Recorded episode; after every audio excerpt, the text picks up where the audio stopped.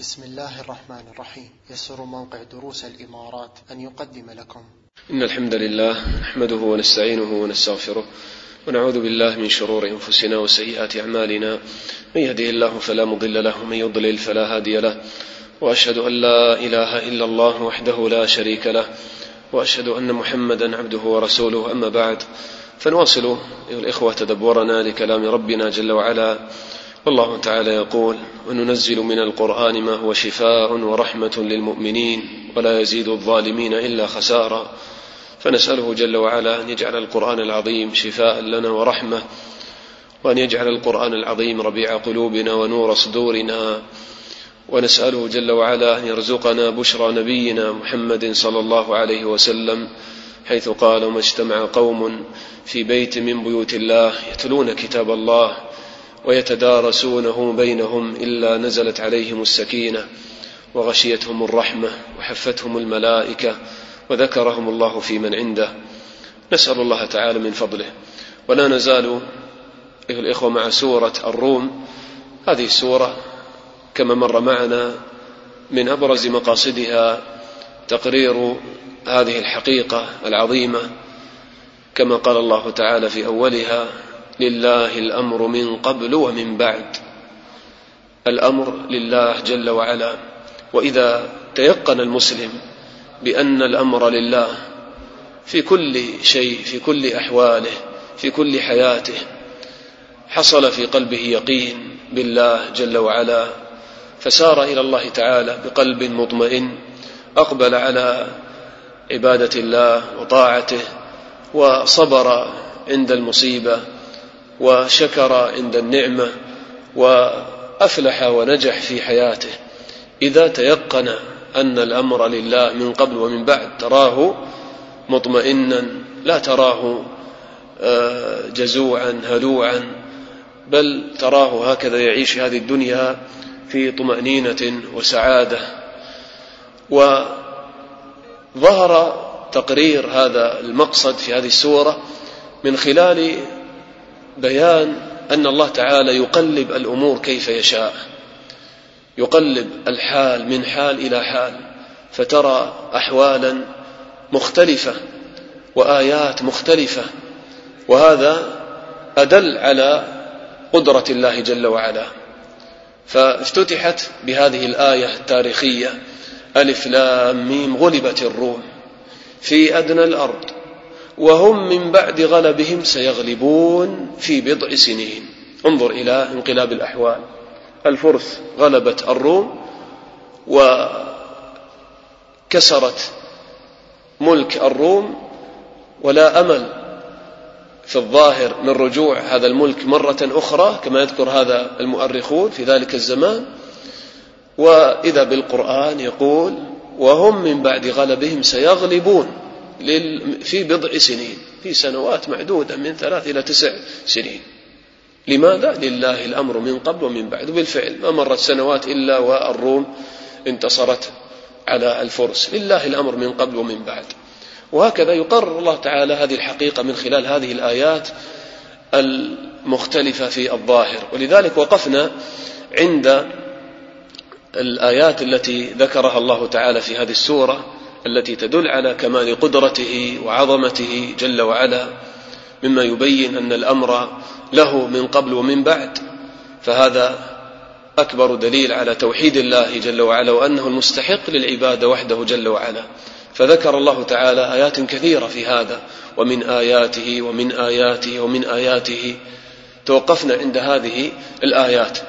و ابن كثير رحمه الله كأنه أشار إلى شيء من هذا المعنى.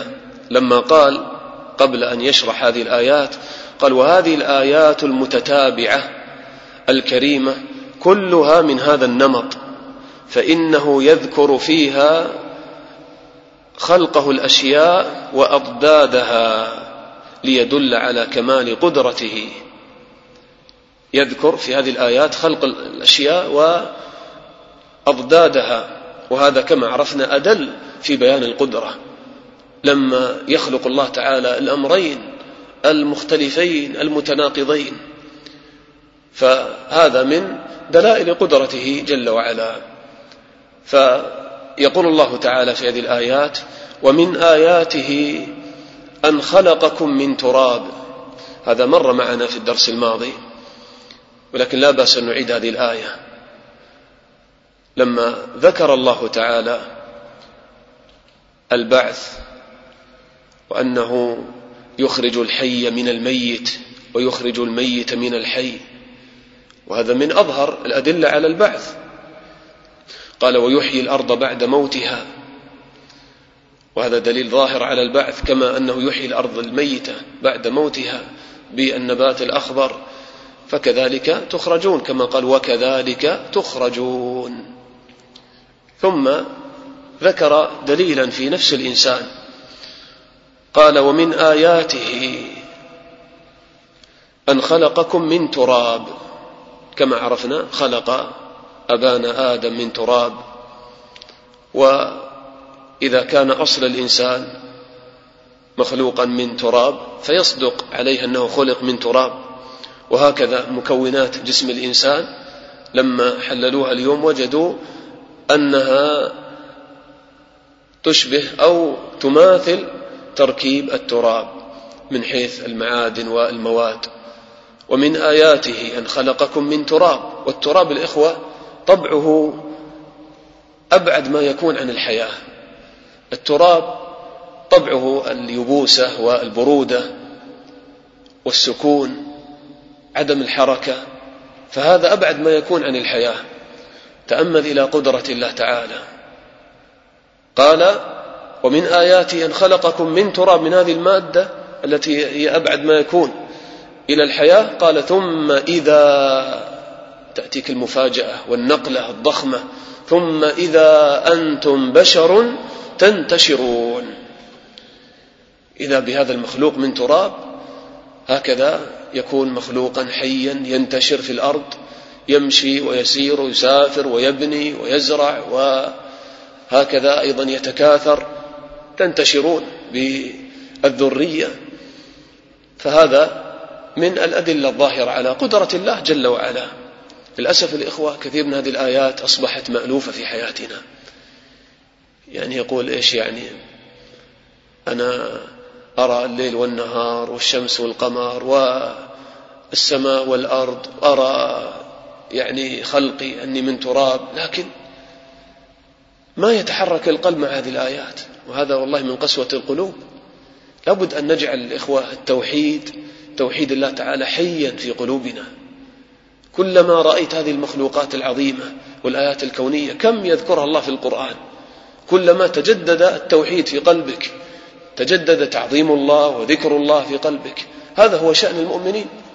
كما قال الله تعالى إن في خلق السماوات والأرض واختلاف الليل والنهار لآيات لأولي الألباب الذين يذكرون الله قياما وقعودا وعلى جنوبهم ويتفكرون في خلق السماوات والأرض. تأمل هذا التفكر ماذا يثمر؟ ربنا ما خلقت هذا باطلا سبحانك فقنا عذاب النار. وهكذا النبي صلى الله عليه وسلم ذات ليلة قام من نومه فخرج فنظر إلى السماء ثم رجع واستاك وتوضأ وصلى. ثم اضطجع ونام ثم قام وخرج ونظر إلى السماء ثم دخل وتوضأ وصلى. وهكذا فعل هذا عدة مرات كما ثبت في مسلم. ثم قرأ هذه الآيات. إن في خلق السماوات والأرض واختلاف الليل والنهار لآيات لأولي الألباب الذين يذكرون الله قياما وقعودا وعلى جنوبهم ويتفكرون في خلق السماوات والأرض. ربنا ما خلقت هذا باطلا سبحانك فقنا عذاب النار. هكذا النبي صلى الله عليه وسلم يربط بين الآيات الكونية والعبادة. فهل هذا الأمر موجودا في قلبك؟ موجودا في عبادتك لله جل وعلا؟ هذا مما يزيد العبادة حسنا وجمالا وعظمة لأنها تكون مبنية على تدبر وتفكر وعلم بعظمة الله وجلاله ونعمه وإحسانه جل وعلا. وهذه الآيات من هذا الباب. قال ومن آياته أن خلقكم من تراب ثم إذا أنتم بشر تنتشرون. ثم تنتقل الآيات إلى آية أيضا في خلق الإنسان أعجب مما سبق وهي أن هذا المخلوق الذي خلق من تراب وهو أبعد ما يكون عن الحياة أصبح هكذا بشرا ينتشر ويتحرك أيضا هذا المخلوق خلق الله تعالى هذا المخلوق زوجين ذكرا وأنثى وهو من تراب من طبيعة واحدة من شيء واحد من مادة واحدة. لكن خلق منه الزوجين الذكر والأنثى وهما أبعد ما يكون في الصفات في الطبائع في الشكل.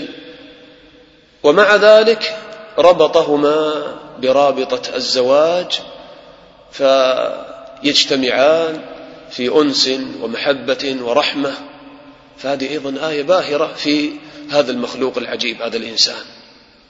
لو تفكر في نفسه قال ومن آياته الدالة على توحيده الدالة على قدرته على البعث الدالة على رحمته الدالة على إحسانه الدالة على كل كمال الله جل وعلا. ومن آياته أن خلق لكم من أنفسكم أزواجا لتسكنوا إليها وجعل بينكم مودة ورحمة إن في ذلك لآيات لقوم يتفكرون. قالوا من آياته أن خلق لكم يعني ماذا؟ لكم يعني ماذا؟ لأجلكم لأجل منفعتكم. فالزواج نعمة للإنسان يبقى به نسل الإنسان وإلا لانقطع نسله. فتأمل إلى حكمة الله. كيف أبقى نسل الإنسان بهذه الرابطة القوية؟ جعل في نفس الرجل شهوة عارمة وكذلك في نفس المرأة. جعل في نفس الرجل ميلا شديدا إلى المرأة في نفس المرأة ميلا شديدا إلى الرجل. حتى ما يقول الإنسان خلاص أنا مستغني عن هذا. وينقطع نسل الإنسان وتنتهي الحياة. لا هذا يضاد حكمة الله تعالى. تأمل لما كانت المسألة مسألة خطيرة جدا تتعلق ببقاء نوع الإنسان إلى يوم القيامة. ربط الذكر والأنثى بهذه السلسلة القوية. لا بد أن يقع بينهما هذا حتى يستمر النسل مع ما فيه من الفوائد والحكم كما سيأتي. قال ومن آياته أن خلق لكم إذا هذا الزواج لكم لأجلكم. يبقى به النسل وكما سيأتي يعني حكمة أيضا أخرى كما سيذكر الله تعالى في هذه الآية قال أن خلق لكم من أنفسكم أزواجا. خلق لكم من أنفسكم. يعني ماذا من أنفسكم؟ يعني هذه نعمة من الله من جنسكم. الله تعالى ما خلق يعني الإنسان خلق زوجه مثلا من جنس آخر من جان ولا حيوان لا من جنسه. وكذلك يدخل في معنى هذه الآية من أنفسكم. قال من أبيكم آدم عليه الصلاة والسلام فحواء خلقت من ضلع آدم الأيسر كما ثبت في الحديث. إن المرأة خلقت من ضلع وإن أعوج شيء في الضلع أعلاه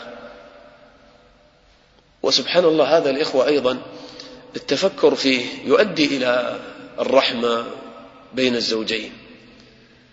فالإنسان إذا تفكر أن زوجته خلقت منه من نفسه خلقت من الرجل فكيف يعتدي عليها ويظلمها ويقسو عليها؟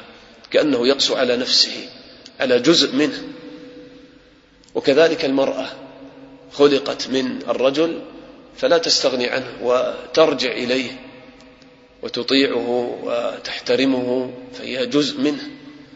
وهو القوام عليها بما يصلحها وهي جزء منه يقوم على إصلاح هذا الجزء ولا يستغني عنه. فإذا هذا معنى لطيف يؤدي إلى التراحم بين الزوجين. لما يتذكران أصل الخلق قال ومن آياته أن خلق لكم من أنفسكم أزواجا أزواجا يعني إناثا هن شفع لكم فتكونون أزواجا ذكر وأنثى. قال قتادة رحمه الله خلقها لكم من ضلع من أضلاعه. قال في بيان الحكمة من هذه الآية آية الزواج قال لتسكنوا إليها. لتسكنوا إليها. عدي فعل لتسكنوا بإلى. يعني يقال سكن في البيت مثلا لكن هنا قال لتسكنوا إليها. فيضمن الفعل معنى يتناسب مع هذا الحرف كما هي القاعدة المشهورة. لتسكنوا يعني ماذا أيضا؟ السكن هذا فيه ماذا؟ وتطمئنوا إليها لتسكنوا وتطمئنوا وتميلوا إليها. وتأمل كيف الله تعالى جعل أول حكمة من هذه الآية آية الزواج السكن لتسكنوا إليها. لأن الإنسان كما عرفنا فيه شهوة عارمة وكذلك المرأة فيها هذه الشهوة. فلو بقيت هذه الشهوة على ما هي عليه لهاجت وحصل ما لا يحمد عقباه من الزنا ومن الخراب والدمار في الحقيقة. فالزواج سكن للروح لروح الرجل وروح المرأة. وهذا السكن الإخوة هذه الطمأنينة وهذا الأمان ليس مقصودا لذاته وإنما تفكر دائما في الغاية العظمى التي خلق الناس لأجلها ألا وهي عبادة الله توحيد الله. والعبادة والإيمان راجع إلى الأمن والأمان حتى مادة الإيمان كلمة أمن. أن الذي يؤمن يشعر بطمأنينة وراحة لما تعبد الله وتؤدي واجبك تشعر بسكينة في نفسك. فالزواج من أعظم أهدافه كما قال الله تعالى لتسكنوا إليها فإذا حصل هذا السكون في النفس استعدت النفس وتهيأت بصورة أعظم لكي تؤدي هذه الغاية الإيمان والعبادة لله جل وعلا. ولذلك هذا السكن إنما هو مقصود لغيره وهو تحقيق العبودية لله. يعني إذا ارتاحت النفوس اطمأنت القلوب هدأت الشهوة يكون هذا أعظم وأعون لتحقيق الإيمان والغاية التي خلقتم لأجلها عبادة الله تعالى. أن الإنسان ما يمكن أن يقوم بكمال العبادة وذهنه مشتت. يفكر في الشهوات تأتي خواطر آه، الشهوات. ولذلك قال النبي صلى الله عليه وسلم إذا تزوج العبد فقد استكمل نصف دينه. إذا الزواج تكميل للإيمان. فليتق الله في النصف الآخر. وقال النبي صلى الله عليه وسلم يا معشر الشباب من استطاع منكم الباءة فليتزوج. فإنه أغض للبصر وأحصن للفرج. والإنسان إذا رزق هذا الأمر غض بصر عن الحرام يكون قلبه مطمئن. وابتعد عن الحرام. هكذا يشعر بطمأنينة فيكون أقدر ويكون هذا أعون له على أداء العبادة بطمأنينة. لأن حقيقة العبادة الإخوة محبة الله وخشية الله. لذلك تطمئن القلوب. ألا بذكر الله تطمئن القلوب. فهذا من أعظم ما يعين على تحقيق هذه الغاية. ولذلك يروى عن ابن عباس رضي الله عنهما أنه قال لا يتم نسك الناسك حتى يتزوج. لا يتم نسك الناسك يعني ما تتم عبادة المتعبد من حج من صلاة من عبادات حتى يتزوج. طبعا هذا ليس على إطلاقه لكن نعم بالفعل هذا في الغالب. انظر إلى حالك قبل الزواج كيف تأتيك أفكار كثيرة وشهوات ويمكن يأتيك هذا ويراودك في صلاتك الشيطان يأتيك يذكرك خاصة إذا عشت في مجتمع فيه فتن وشهوات يذكرك بصورة معينة رأيتها فهكذا والعياذ بالله يتعلق القلب بشيء من هذه الشهوات فتضيع عليك أوقات ثمينة في عبادة الله تضيع عليك طمأنينة القلب وخشوع القلب. لكن إذا كان الإنسان متزوجا حصن فرجه وبصره واطمأنت نفسه فيقبل على عبادة الله. ولذلك الإخوة ينبغي أن لا ننسى هذا المقصد في الحياة الزوجية أبدا ولا في أي لحظة. والسعيد والله والموفق في الحياة الزوجية من تذكر هذا المقصد في كل دقيقة في الحياة الزوجية. والله بهذا تكون السعادة في الحياة الزوجية. أن يتذكر الزوج أنه إنما تزوج لأجل أن يكمل إيمانه. وكذلك المرأة تتذكر دائما أني أنا ارتبطت بهذا الرجل كي أقوي إيماني وازداد عبادة لله. تخيل الزوجان يعيشان بهذه الصورة. كيف تكون الحياة؟ هكذا النبي صلى الله عليه وسلم كان يعيش مع زوجاته. كما ثبت أن النبي صلى الله عليه وسلم كان إذا قام الليل وكان آخر الليل يوقظ عائشة رضي الله عنها ويقول لها يا عائشة قومي فأوتري. يتعاونون على طاعة الله. وقال النبي صلى الله عليه وسلم رحم الله امرأ. قام من الليل فصلى ثم أيقظ امرأته فإن أبت نضح في وجهها الماء. وقال رحم الله امرأة قامت من الليل فصلت ثم أيقظت زوجها فإن أبى نضحت في وجه الماء. يتعاونان على قيام الليل.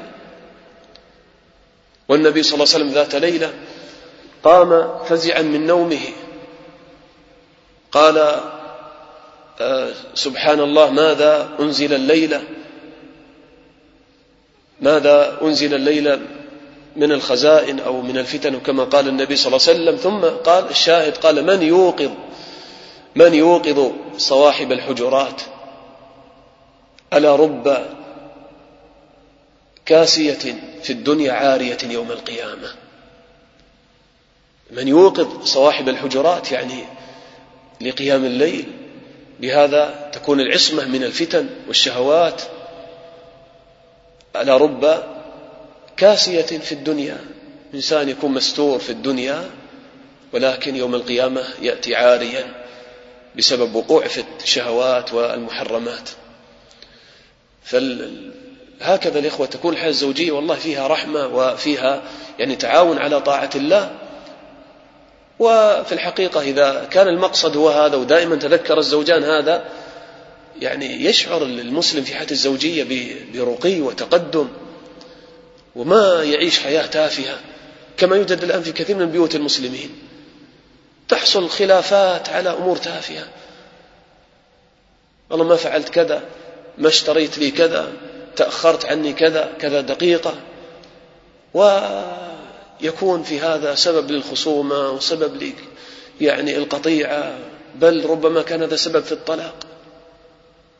أحد المصلحين الاجتماعيين يقول اتصلت امرأة تشتكي زوجها أنه طلقها بسبب ماذا؟ أنه غضب لأنها ما أطعمت الحمام في البيت. غضب عليه وطلقها.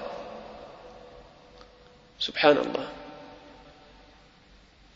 أين هذه الحياة التافهة من حياة مبنية على الإيمان؟ ربنا هب لنا من أزواجنا وذرياتنا قرة أعين واجعلنا للمتقين إماما. تعاونا على طاعة الله. حتى إذا حدث شيء من الخصومة والخلاف كيف يحل هذا الخلاف؟ تذكر أولا حديث النبي صلى الله عليه وسلم ما تود اثنان في الله فيفرق بينهما إلا بذنب يحدث أحدهما. يقول لها تعالي نحن أذنبنا ذنبا. كما قال بعض السلف إني لأعصي الله فأرى ذلك في خلق دابتي وامرأتي.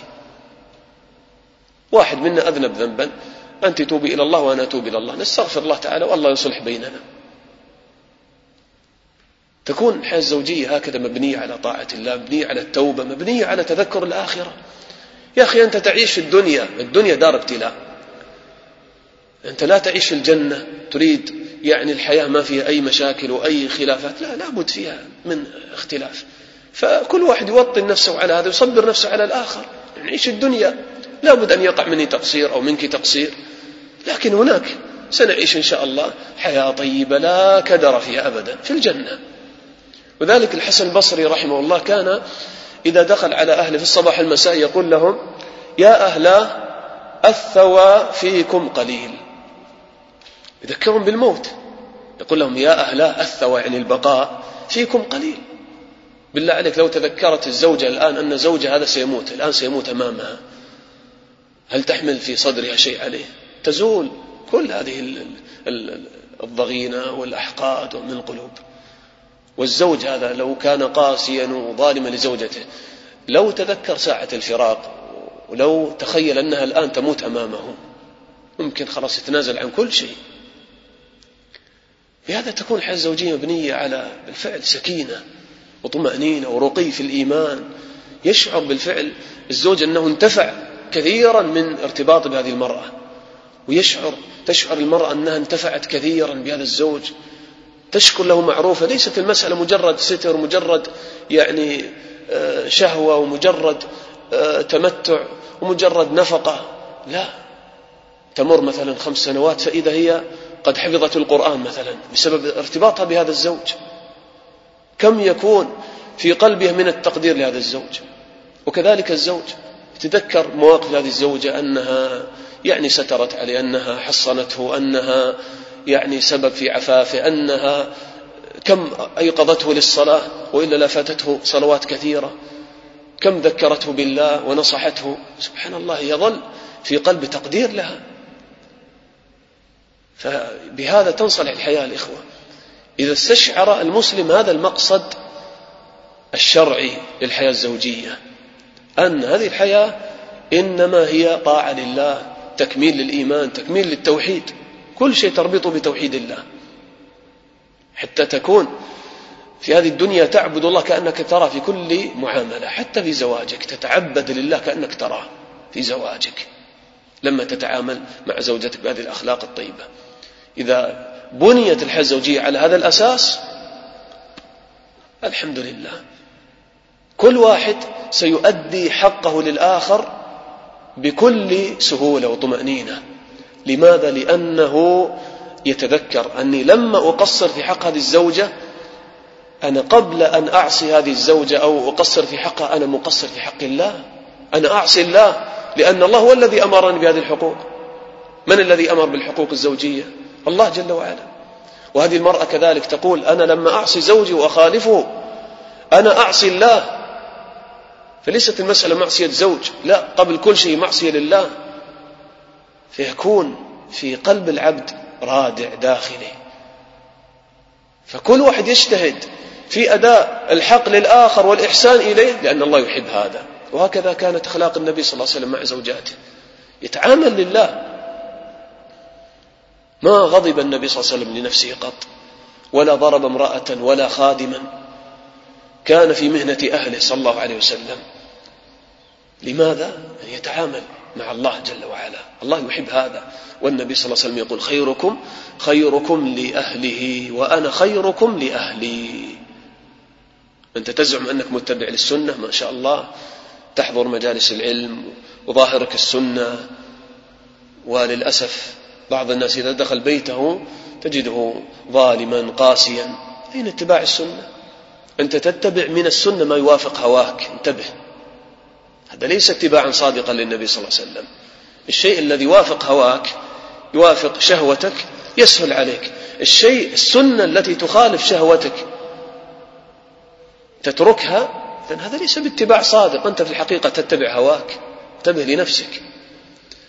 فإذا هكذا الإخوة الحياة الزوجية لو بنيت على هذه المعاني الإيمانية كما قال الله تعالى لتسكنوا إليها.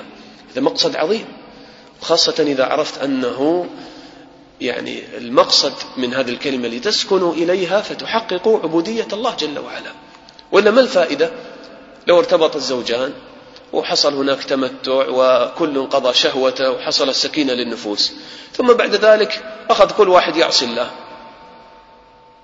كل واحد يفعل ما يشاء من المحرمات. لابد أن يحدث شيء من يعني عدم صفاء المحبة بين الزوجين. سبحان الله. انظر إلى الواقع. كلما كان الزوجان قريبين من الله تعالى يكون الأنس والمحبة بينهما شيء عجيب. يقول الإمام أحمد رحمه الله وقد ذكر أهله وترحم عليهم قال مكثنا عشرين سنة ما اختلفنا في كلمة. يقول مكثنا عشرين سنة ما اختلفنا في كلمة. سبحان الله. وين الآن؟ نسأل الله تعالى أن يصلح أحوالنا ويصلحنا في أنفسنا وأن يصلح أزواجنا نساءنا وبيوت المسلمين. إذا الإخوة يقول الله تعالى لتسكنوا إليها إذا عرفنا يعني شيء من أسرار هذا المقصد لتسكنوا إليها فتحققوا عبودية الله جل وعلا. ولذلك لما كان المقصود يعني هو السكن والطمأنينة وهذا لا ينتظم إلا بدوام الألفة وصفاء المحبة قال وجعل بينكم مودة ورحمة. وجعل بينكم مودة ورحمة. وهذا كما قال ابن كثير قال من تمام رحمته ببني آدم. قال جعل أزواجهم من جنسهم وجعل بينهم وبينهن مودة ورحمة. قال فالزوجان أو هذا ذكره آخر قال فالزوجان يكونان من قبل التزاوج متجاهلين ما تعرفها ولا تعرفك امرأة أجنبية عنك. قال فيصبحان بعد التزاوج متحابين. بل سبحان الله بمجرد كتابة عقد الزواج وأنت ما رأيت المرأة تشعر في قلبك وكذلك المرأة تشعر في قلبها ب يعني ارتباط وثيق وكأن هذا الزوج وهذا الرجل يعني عاش معها فترة طويلة وكأن هذه المرأة يعني عاشت معه فترة طويلة يحدث بينهما ألفة ومحبة وسكينة سبحان الله من رحمة الله تعالى ببني آدم. وسبحان الله هناك دراسة أجريت في بعض الجامعات آه، تتعلق بالزواج الذي يكون بسبب علاقات سابقة. هكذا يدندنون أهل الشهوات يدندنون على هذا أن الزواج الناجح يكون يعني مبني على معرفة سابقة لابد أن تعرفها من قبل ولا كيف تقدم عليها؟ تعرف عليها وتجلس معها وتخرج معها بعد ذلك يعني يحصل زواج. هناك دراسة وإحصائية في الزواج الذي بني على علاقات سابقة فكانت النتيجة أن تسعين بالمئة من هذا الزواج يعني يكون فاشلا أدى إلى طلاق ومشاكل سبحان الله. فما يحتاج إلى هذا. الزواج الناجح والمبني على طاعة الله. تسلك الأمور الشرعية. الخطبة تنظر إليها تنظر إليك. قال انظر إليها. ف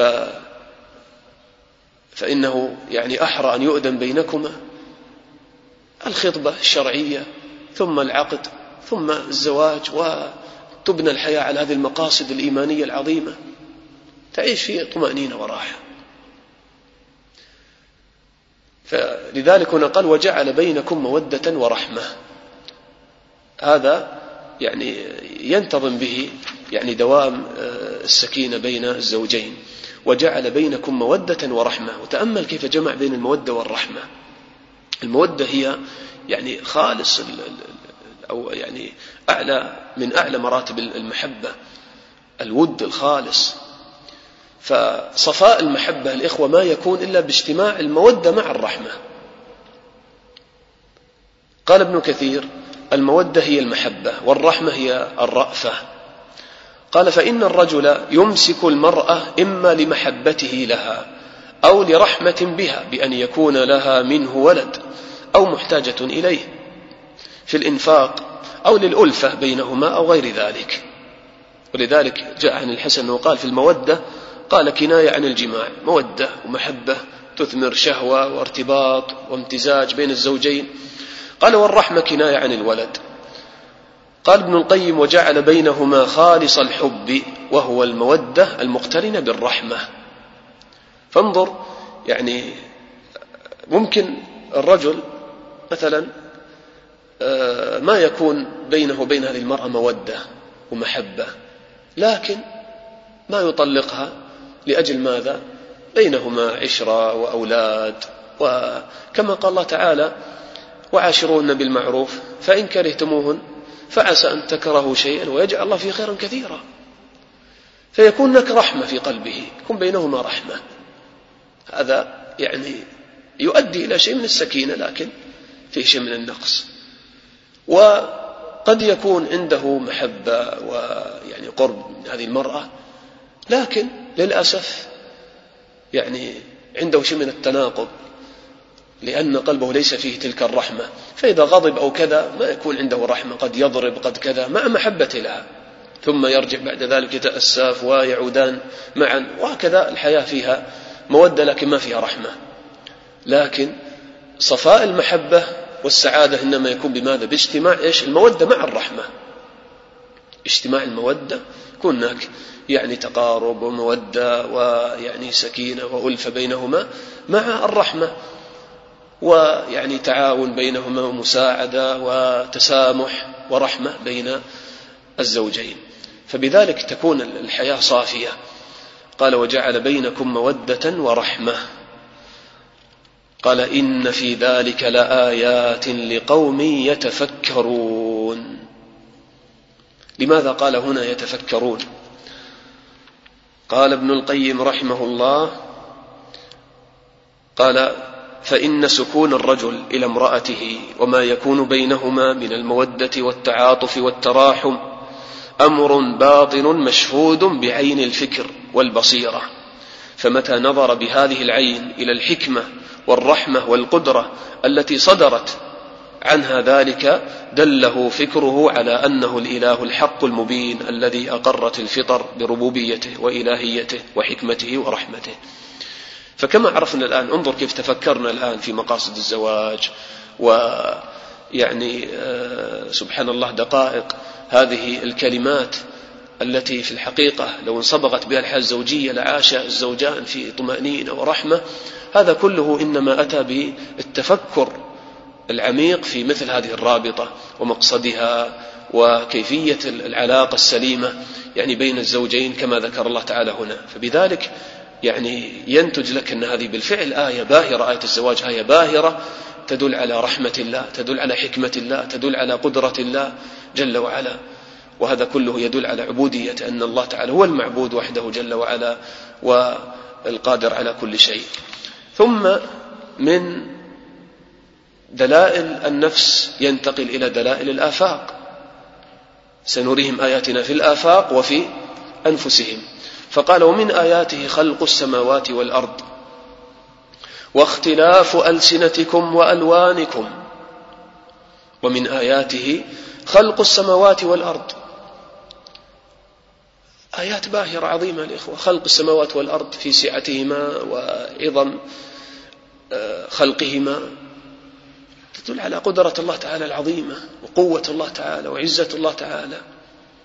وانظر إلى ما بين السماء والأرض من آه، الاختلاف والتباعد. ثم ربط هذا باختلاف الناس في ألوانهم وألسنتهم. قال واختلاف ألسنتكم وألوانكم. قال بعضهم لأن اختلاف الألسنة والألوان إنما سببه القرار بأوطان مختلفة متباعدة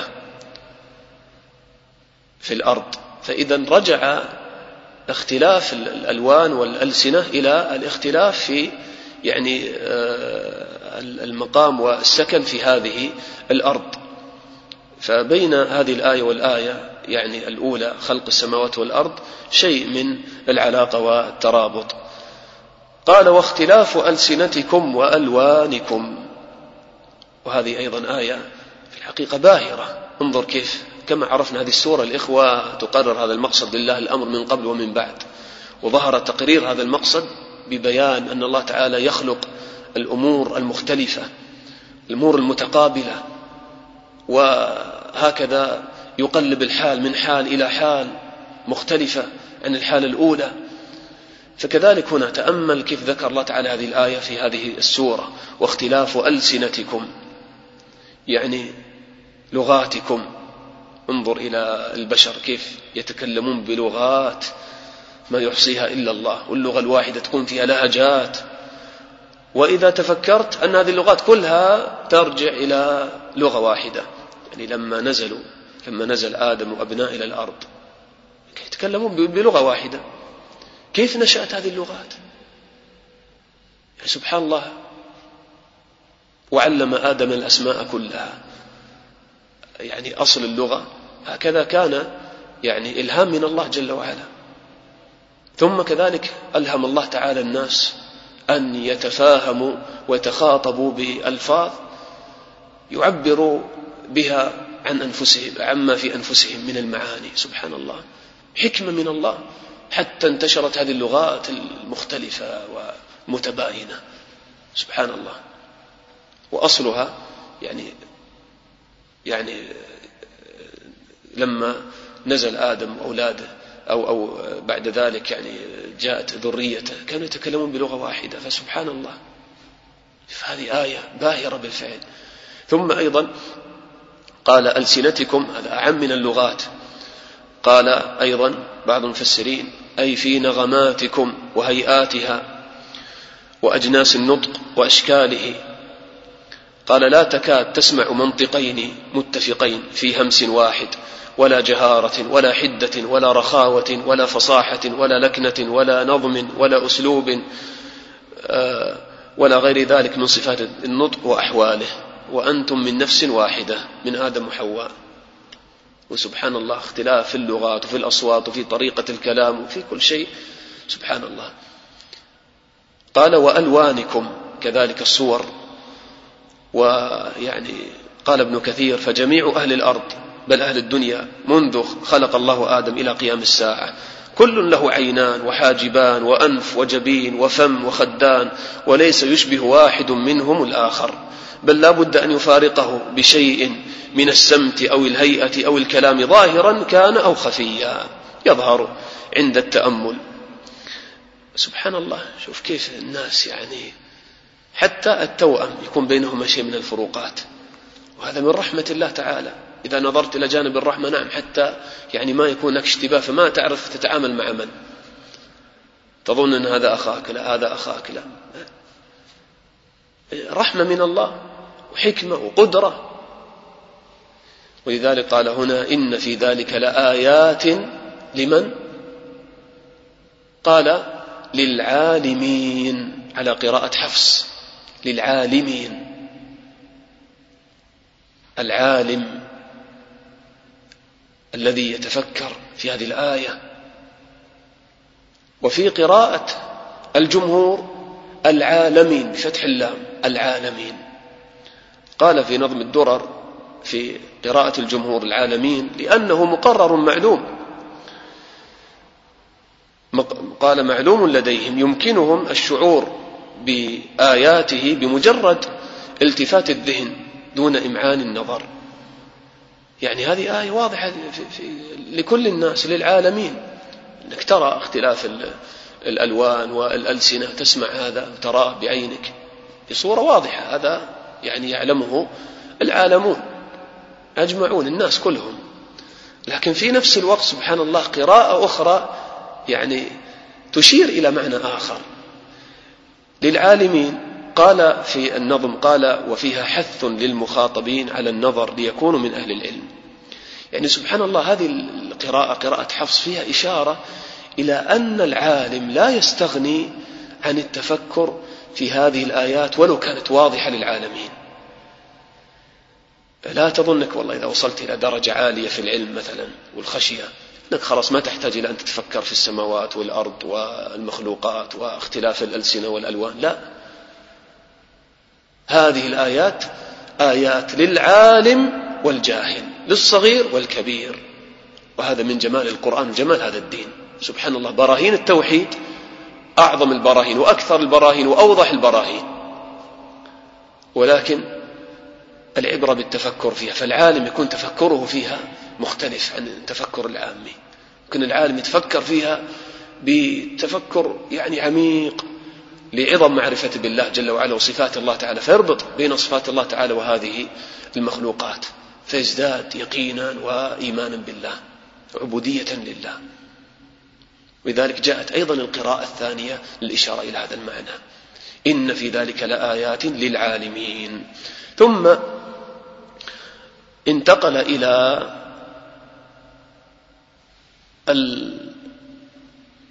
الآيات تحيط بالأرض والسماوات. لما ذكر خلق السماوات والأرض وهذا أمر يعني آه، من لوازم أو يعني أصل الآية السماوات والأرض. ذكر شيئا من عوارض السماوات والأرض مما يحيط بها من الليل والنهار والبرق والأمطار. كما ذكر هذا في الإنسان تأمل كيف الآيات هنا. آيات الأنفس ذكر في خلق الإنسان من لوازمه اختلاف الألسنة والألوان. ومن عوارضه من عوارض الآيات التي تكون على الإنسان المنام كما سيأتي منامكم بالليل والنهار النوم العارض. أما الكلام والألوان هذا شيء لازم. كذلك ذكر خلق السماء والأرض في أصله وشيء يعني عرضي يحيط به من الليل والنهار والبرق والأمطار. وكأن في هذا إشارة إلى أنه ينبغي عليك أن تتفكر في كل شيء في أصل المخلوقات وما يحيط بها من العوارض. فقال هنا ومن آياته منامكم بالليل والنهار وابتغاؤكم من فضله. قالوا من آياته منامكم بالليل والنهار. فلما ذكر نعم يعني آية اختلاف الألسنة والألوان التي في هي في أصل خلقة الإنسان. ذكر شيء عرضي شيئا عرضيا يعني في الإنسان وهو النوم وهي آية أيضا من آيات الله ومن آياته منامكم بالليل للراحة والسكون والنهار أيضا يعني بنوم القيلولة. فأيضا هذا يجدد يعني النشاط يعين على قيام الليل. ومن آيات منامكم بالليل والنهار وابتغاؤكم من فضله. ابتغاؤكم من فضله أي أيضا كذلك يعني بالليل والنهار. لكن النوم في الليل يعني يعني أكثر وابتغاء الفضل في النهار أكثر. كان بعض الإخوة أخونا أشار إلى هذا بعض الإخوة كنا نتكلم معهم فسبحان الله حتى اللفظ جاء الليل يعني قريب من النهار من من المنام. وجاء الابتغاء قريبا من النهار. فالمهم أيضا هذا من آيات الله تعالى ومن آياته منامكم بالليل والنهار وابتغاؤكم من فضله. انظر إلى الاختلاف. النوم فيه سكينة وقرار ثم يقوم الإنسان من نومه. وإذا به يبتغي من فضل الله تعالى والأرزاق يخرج ويعمل ويجتهد ويجهد في حياته أيضا أمور متقابلة بين النوم بين ابتغاء الفضل. والنوم آية الإخوة باهرة من آيات الله تعالى. يعني يكفي في التفكر في هذه الآية أن تعلم أن النبي صلى الله عليه وسلم كان له هدي خاص مع هذه الآية. يعني إذا نظرت إلى أذكار النوم في السنة ممكن تحتاج إلى ساعة كاملة قبل النوم حتى تقولها بالفعل. قراءة الإسراء والزمر والسجدة والملك والمسبحات. وأذكار النوم والتسبيحات و, و وتأمل سبحان الله كيف هذه الآية. يعني الإنسان يجتهد ويسعى ويصاب بالتعب يأتيه النوم يقطع حركته ويريحه ثم يتجدد النشاط مرة أخرى. فكما ذكر الله تعالى آية التزاوج التي فيها بقاء النوع كذلك ذكر آية النوم التي فيها بقاء القوة في الإنسان. وسبحان الله تزول عنك الهموم والغموم.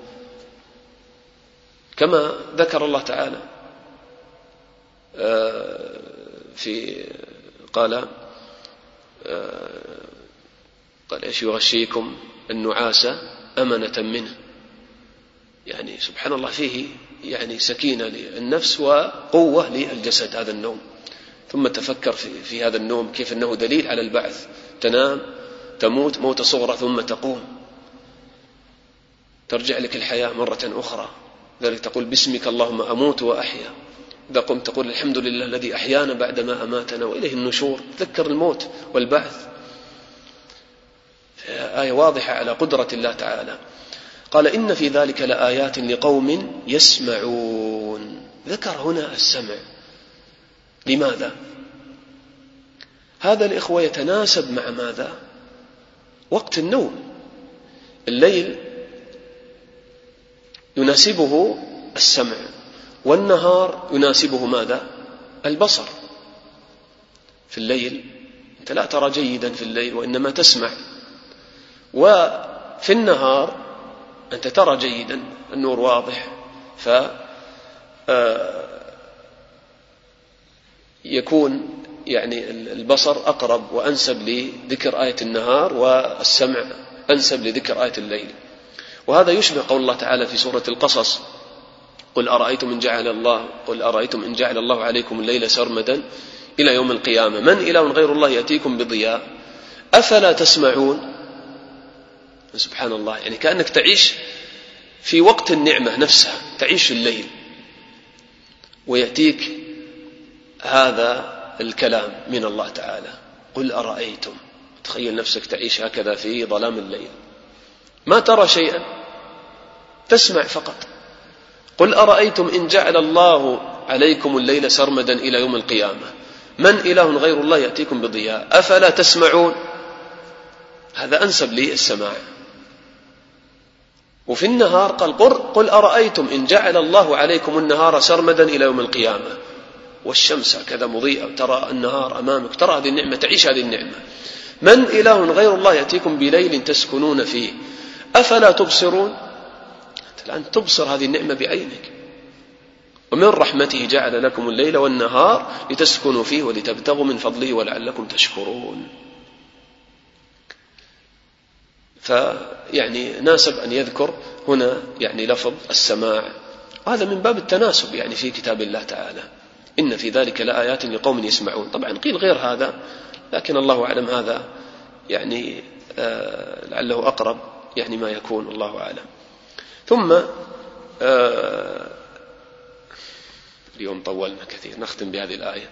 ومن آياته يريكم البرق خوفا وطمعا. سبحان الله لما ذكر آية تتعلق بالسماع ذكر آية تتعلق بماذا؟ بالرؤية. حتى تنتبه كل حواسك في التفكر في آيات الله. وشكر الله تعالى. ومن آياته يريكم البرق خوفا وطمعا. وكما أن النوم من العوارض التي تكون يعني للإنسان فكذلك البرق يعني والمطر من العوارض التي يعني تكون على الأرض. قال ومن آياته يريكم البرق خوفا وطمعا. قال ابن كثير تارة تخافون مما يحدث بعده من أمطار مزعجة أو صواعق متلفة. خوفا هذا البرق. ويرسل الصواعق فيصيب بها من يشاء. قال وتارة ترجون وميضه وما يأتي بعده من المطر المحتاج إليه. سبحان الله انظر كيف الشعوران الفطريان مختلفان متباعدان. وهذا شأن هذه السورة. يعني آية واحدة آية البرق تثير في النفس الخوف وفي نفس الوقت الطمع. قالوا من آياته يريكم البرق خوفا وطمعا. ثم لما كان البرق غالبا من المبشرات بالمطر قال وينزل من السماء ماء فيحيي به الأرض بعد موتها. أيضا سبحان الله انظر إلى الاختلاف أرض ميتة تحيا بهذا النبات بالماء. إن في ذلك لآيات لقوم يعقلون. إن في ذلك لآيات لقوم يعقلون. قال ابن القيم فإن هذه أمور مرئية بالإبصار مشاهدة بالحس. فإذا نظر فيها ببصر قلبه وهو عقله استدل بها على وجود الرب تعالى وقدرته وعلمه ورحمته.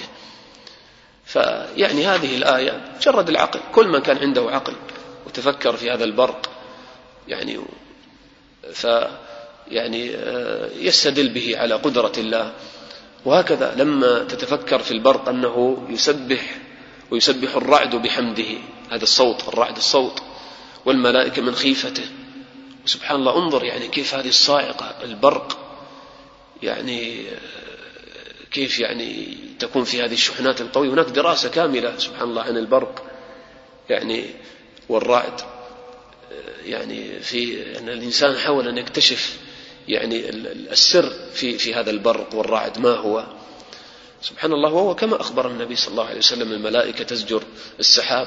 لكن أيضا هناك يعني أمور علمية يعني ثابتة لا بأس أن يتفكر في الإنسان وتشعر فيها يعني بقدرة الله وقوته جل وعلا.